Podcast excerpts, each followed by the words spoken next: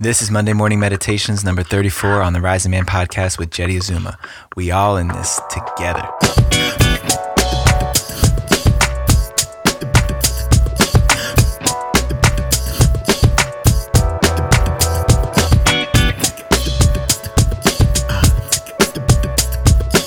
Good rising family. Happy Monday morning to you. And let's get this week started off blazing like full fire, full gasoline. Let's pour it all on. I am bringing you guys some straight truth from the heart on this episode today. There are some big things that have been coming up in my personal reflections on my life and where we are in the world right now. So, before I jump into that, a couple of quick announcements. If y'all don't know by now, Conscious Man Brotherhood, CMB, the Council of Kings that I am a part of, men who have come together with a shared mission to make sure that no man ever has to feel alone or isolated or unique in his experience ever again. We're starting a movement. We're contributing to this shift in the paradigm of what it means to be a man in the world and how we can support each other, how we can do manhood and masculinity in a new way. And in our efforts to make sure that no man is left behind, we've created a virtual brotherhood called The Pack. It's a Facebook group that I want every man who's listening to this to head over and get yourself inside of this group right now because this is where it starts. This is where we learn how to support each other and how to share our truth and hold space for the truth of another man. So right now, pause the podcast, go to facebook.com slash groups slash the pack brotherhood Get yourself involved today. Shoot a screenshot, send it to us. I want to see you guys stepping in, leaning in, because this is how we make a difference. This is how we impact the culture and leave a legacy for our children to be proud of.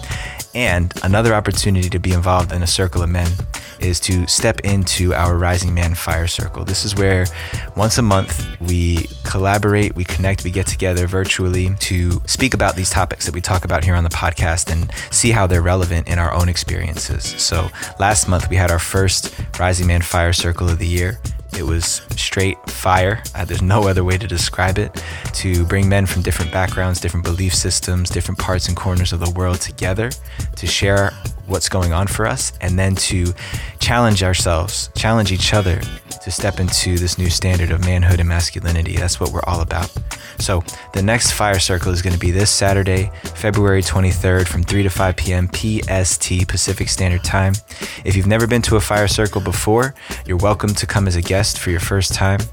In order to help support what we're doing here with the Rising Man podcast and the Rising Man movement, we've been graciously asking for your contributions to help put resources behind what we're doing here on the podcast. So if you want to be a part of the Fire Circle, then head over to patreon.com, P A T R E O N.com slash rising man.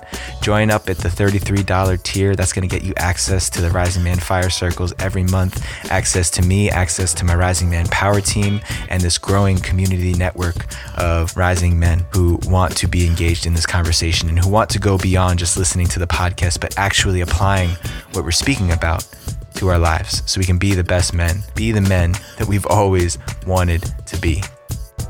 All right, without further ado, the topic for this week's Monday morning meditation is family, the new tribe.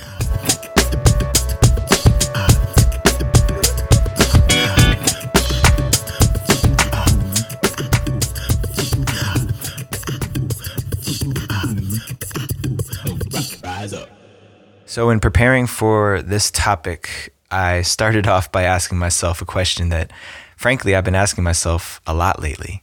And that is, what are we actually doing here on the Rising Man podcast? What have we been creating for the past 12 months? What have we been building here? What momentum are we generating and for what? Because when this idea first came to me, it was to begin a conversation about manhood to begin a conversation about masculinity, to understand better the experiences of men, and to make them available to men all over the world, and to see what was born from that place. And in my years, I've learned that visions evolve over time. A vision is not a fixed target, it's a target that keeps moving. And when you get to a milestone, we have to constantly be reflecting and looking at what we're creating here. And I've realized that this is way more than a conversation about what it means to be a man. That's like base level phase one of the rising man. This is a conversation about humanity, about our legacy that we're leaving behind to our children. It's about the planet, this world, this home that we have that we share with all other forms of life, this tiny rock in a vast universe that we all get to call home. This is more than just the rising man. This is the rising human. This is rising as people choosing a new way to be, a more effective way to be that we can pass on to our children, to our grandchildren, to the next seven generations to set them up for whatever the world looks like come that time. And so when I asked myself this question, I realized that I've been in a very personal process ever since I was a little kid of redefining and rediscovering what it means to be a part of a community to be a part of a tribe, to be a part of a family, these words that are thrown around so often in our culture these days. You know, how many times have you seen a different tribe? How many different tribes are you a part of on Facebook, in social media, in your lives? When you actually think about it, what does that actually mean? And so I went all the way back to when I was nine years old. And my mom was diagnosed with stage three breast cancer. Now, as a nine year old, I had no clue how to comprehend my mom has cancer. At that time, all we knew about cancer was that usually it led to your death. Usually, cancer killed you because we didn't have all the research, we didn't have all the billions of dollars behind finding a cure to these diseases. And so, at that time, as a nine year old boy, I was struggling grappling with the idea that maybe I will lose my mom. Maybe I will grow up without my mom being here. Maybe I'll wake up tomorrow and she won't be here for me anymore. And obviously, if you could put yourself in that place, a nine year old boy with a three year old brother and a 19 year old older brother and a dad trying to figure out how do we do this? How do we do this as a family? Because at that time, family to me was anybody I shared blood with anybody that I shared a relative or an ancestor with. That was family to me. And at this time, this was the first great challenge in my family that I ever had to experience.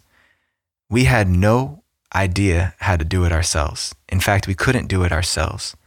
And this is how I first found community because my blood relatives, my aunties, my uncles, my grandparents, they did so much to support us in this time they still couldn't do enough. We still needed more than that to make it through this time. I was fortunate to grow up with some amazing friends who had amazing parents and amazing families, really, that circled around my family during this time. Friends that we had only really shared sports and athletics together up to this point and play dates after school. But when this tiny community found out that my mom was going through some of the hardest health challenges she's ever had in her life, they circled around us and held us. I remember sleeping over a different friend's house every night of the week while my mom was in the hospital receiving every single treatment that was known to modern medicine at that time. I remember having a rotation of play dates after school and staying at my friend's house through dinner time because my dad had to take my mom into New York City for her treatments and her doctor's appointments. And he had to be there so hard for my mom and trying to hold it down, working a job. Like, I just can't even, going back in my mind now as a father, I just can't even imagine how he held it all. And in reflection, I realized it was because community found us, community circled around us. And this planted a seed in me.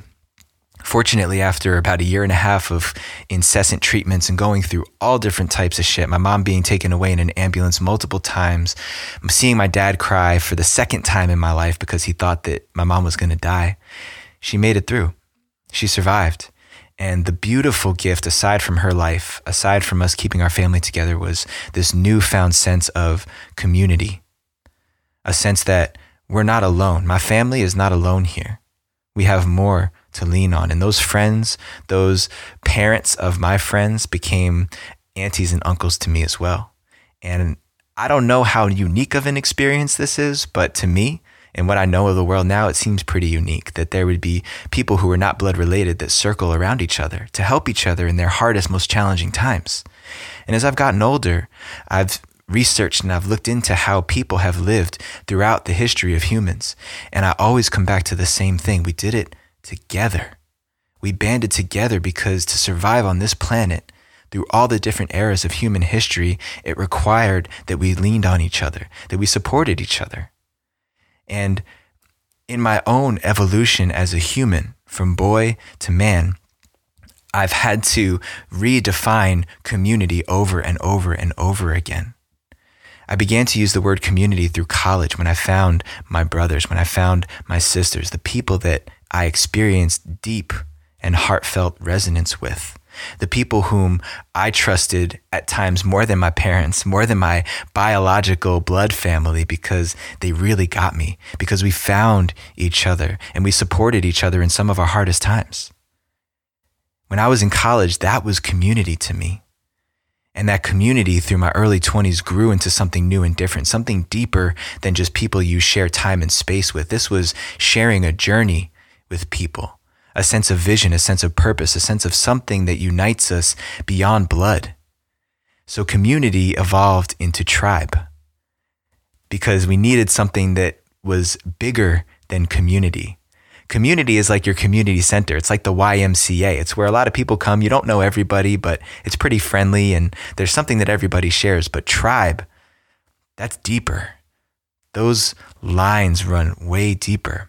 And so I began to explore and experience what tribe life was like through my 20s, banding together with people from different backgrounds, different experiences, different ways of being raised, and finding something common that united us.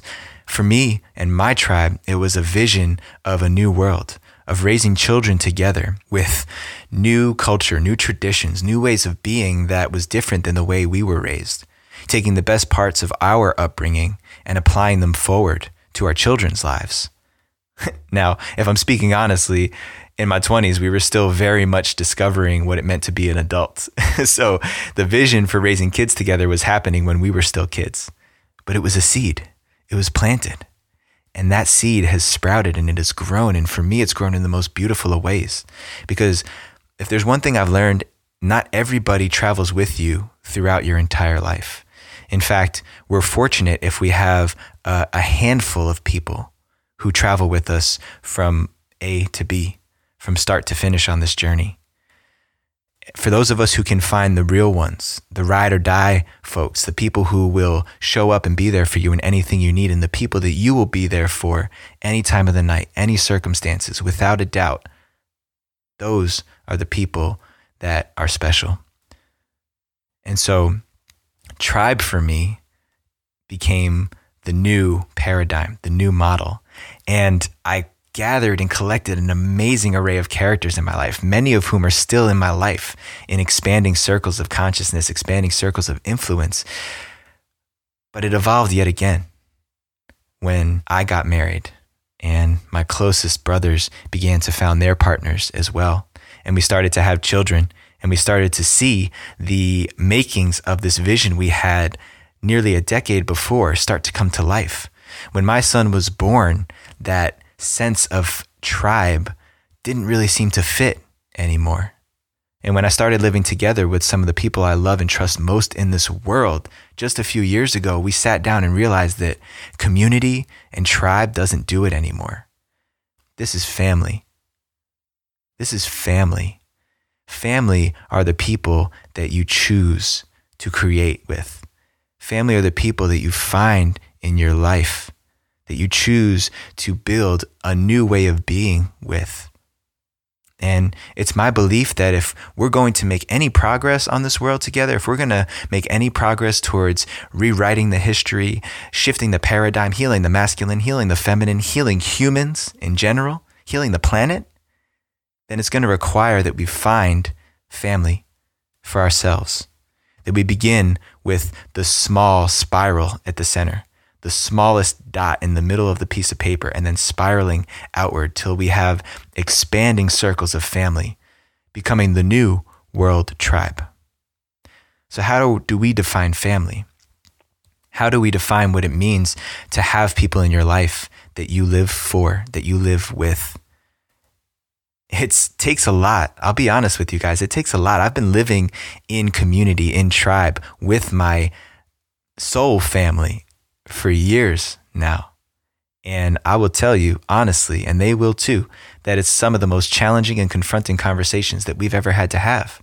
Because in order to live life in this way, we must surrender and give up our own personal desires, our own beliefs of what it will look like.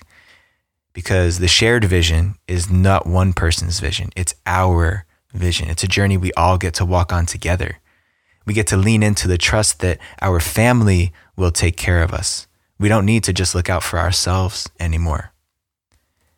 And in this vision that I have, going all the way back to what the rising man is all about, is that someday my children, your children, our grandchildren, our great, great, great grandchildren that will never see our faces in the flesh will get to experience family on a deep level. They'll get to experience that layer of support that I first felt when my mom had cancer and that I've continued to feel and grow and evolve with over my last 20 years.